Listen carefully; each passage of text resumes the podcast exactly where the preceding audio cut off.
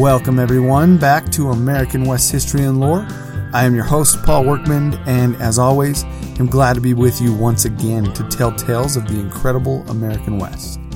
Today's episode will be the beginning of a multi part episode revolving around the legendary tale of the Lost Rhodes mines and others surrounding lost treasure that is connected to it.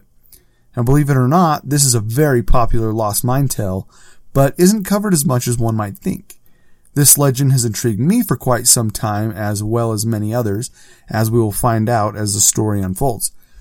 It's been part of Utah's lore for many, many years and continues to pull people in, and once hooked, they can't let go. What's fact and what's folklore within these stories? Well, that will be for you, the listener, to decide on your own as I can only relate to you the information and give you the source material, some primary, some secondary, some oral that has been verbally passed down through the generations. So, where to begin? Well, for part one, we're really going to focus on the namesake of the treasure, Thomas Rhodes, and why the Lost Trove was named after him, as well as the Mormon Church's supposed involvement with the mines, as well as where the treasure within these mines may have originated from. A great folklore tale is like a tree. At first, the tree sprouts out of the ground, and this is its genesis. One can focus on it knowing that this is it for the moment. No need for your eyes to wander, trying to tell which direction the branches are going because it's small and easy to focus on. However, as time moves on, the tree does grow and the branches start to spread out and stray from one another, making it much harder to focus on the tree itself, and rather than keeping your eyes fixed on one spot, you are forced to focus on the individual branches at separate times, making it harder to focus on where the tree began to grow. This is how I view the legend of the Lost Rhodes mines. It clearly started somewhere as something solid, perhaps based off of a single truth, or perhaps based off of a single fib that someone started so many years ago. In any case, the story has grown and branched off to involve not just one mine, but several, and not just one origin story, but also several. It has become harder to focus on the genesis of the quote unquote tree as time has moved on. The Lost Rhodes mines have been a hot topic of debate for many, many years within many social circles.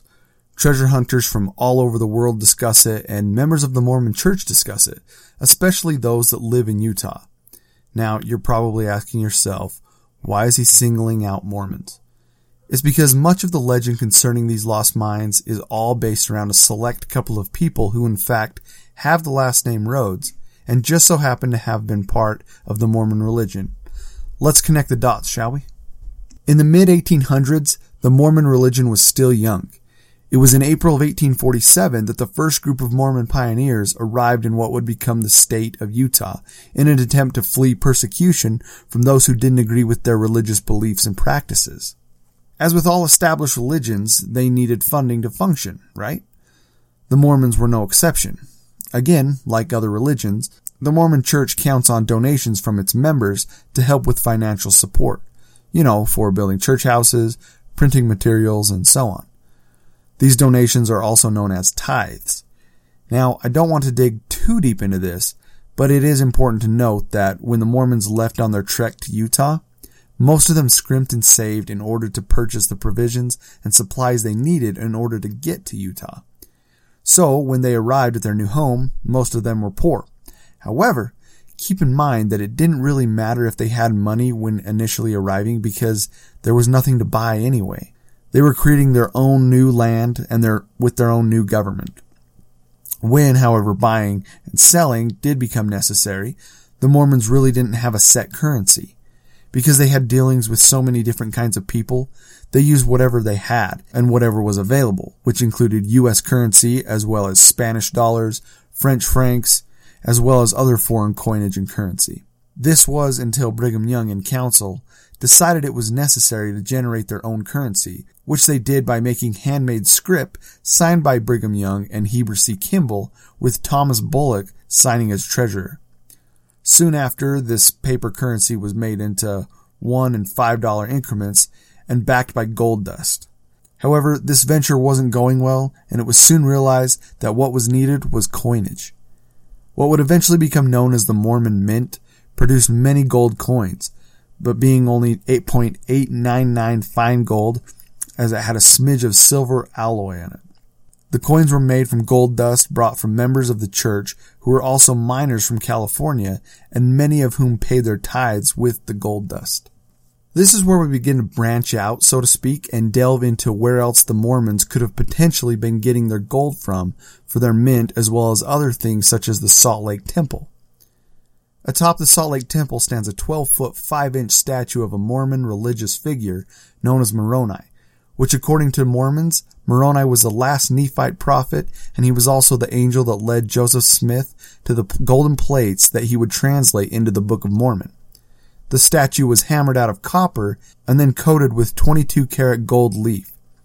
In hushed tones, members and non-members of the Mormon church alike claim that the gold for the coating of Angel Moroni indeed came from treasures found within secret mines from the remote mountains of northeastern Utah. According to the lore of the Lost Roads mines, it wasn't just the gold dust tithes being paid by diligent church members that was supporting the mint and plating church decor. It was also gold being brought in by one of Brigham Young's most trusted confidants, and this confidant's son, from sacred mines hidden in the Uinta Mountains. That confidant was a man by the name of Thomas Rhodes. According to LDS, aka Mormon history, Thomas Rhodes headed west with his family in 1846 to hit the gold fields of California, and in 1849 he led a company of around 50 people from Sacramento to the Salt Lake Valley with what the church calls, quote, substantial amounts of gold, end quote. Supposedly, Rhodes gave Brigham Young $17,000 worth of gold from California for tithes, and this put Young in a predicament. On one hand, Young felt as though he, allowing members of the church to focus on treasure hunting rather than the establishment of the church would hinder its growth. On the other hand, the church was in need of some funding to really get its feet on the ground. In the Journal of Discourses, volume 8 through 9, which the church claims is not an official publication of the religion, but rather a compilation of speeches from church authorities put together over time by several transcribers, Brigham Young is quoted as saying, quote, Quote, if I knew where there was a gold mine, I would not tell you. I do not want you to find one, and I do not mean that you shall. Or, if you do, it shall be over my faith. We have gold enough in the world, and it is all the Lord's, and we do not deserve more than we get. Let us make good use of that and send out the elders. You see, Brigham eventually assigned callings to certain members of the church to go mine for gold in California leaving other members to build and establish roots in Salt Lake. This is where the cut and dry history of the Mormon church and its mining endeavors end and the legend of the church and mining begins. As far as I can tell, when asked about the mines in the Uinta Mountains, the church neither confirms or denies their existence as they claim they don't know anything about the matter either way. But expounding on the topic of Brigham Young calling on certain members of the church to go and mine for gold in an attempt to help fund the church, this is one of the tasks he thrust upon Thomas Rhodes. And we'll come back to Thomas here in just a minute, but you see, there was a Ute Indian chief named Chief Walker, or Wakara, and according to author Kerry Ross Boren in his book The Gold of Ker he was set to be made the keeper of sacred gold hidden within the bowels of the earth somewhere in what is known today as the Uinta Mountains. There are several ideas where the sacred gold originated from, but it's never been officially declared, but it is important to note them. Some say that the gold is that of the famed Montezuma's treasure. As many know, Hernan Cortez, a conquistador from Spain, showed up in Tenochtitlan, known today as Mexico City, in 1519 and attacked the Aztecs, wanting to take over the town, so to speak, and take all their gold. The Aztecs eventually ran them out of town, but in 1521, Cortez came back with vengeance and took over Tenochtitlan, but not before Montezuma's people packed up their treasures and headed north with them. Some say that Montezuma's treasure is spread all throughout the southwest of the United States, and some say that some of it made its way up to the Uinta Mountains, where it was hidden and now the Ute Indians watch over it and protect it. Others say that a tribe from the Book of Mormon, known as the Jaredites, stored the gold in these sacred mines just before being killed by another Book of Mormon tribe, the Nephites. Another more plausible theory is that it was all cached by Spanish miners throughout the years, as evidence exists that they were indeed in the area at several different points in history. In any case, for the sake of the legend, the gold was cached somewhere in the Uinta Mountains. Chief Wa Kara was to be responsible for protecting this great treasure, but in order to gain that responsibility, he initially questioned his destiny of life and went into the Uinta Mountains to seek guidance from the Great Spirit Tuwats. It was Tuwats that showed Wakara in a vision where the sacred gold was and that it was his to protect and that there would come a time that the quote unquote high hats would come to the land and that he was to give them and them alone the location to the sacred treasure. The quote unquote high hats, he later discovered, would be the Mormons. Wa Kara eventually contacted Brigham Young and told him about his vision, and from there the stage was set to retrieve money for the sake of the building of the Mormon church from the Utes sacred gold mine known as Carre-Shinob, when translated means there dwells the Great Spirit. And the man that was appointed to collect from that sacred mine was indeed Thomas Rhodes. Alright folks, I hate to leave you hanging there, but that's going to do it for part one of the Legends of the Lost Rhodes Mines. Now that we have somewhat of an idea of the players in the story and have discussed the origins of the legend itself, in part two, we'll get into Thomas Rhodes' journey to the mines and introduce some more characters and their involvement in the retrieval of the gold. And in part three, we'll discuss some modern day treasure hunters that have searched for the lost riches in the Uinta Mountains. Thanks for tuning in. I really hope you've enjoyed this little mini series so far. If you like what you're hearing, I would very much appreciate it if you could head on over to iTunes or Stitcher, wherever you listen to your podcasts, and leave a nice rating and review.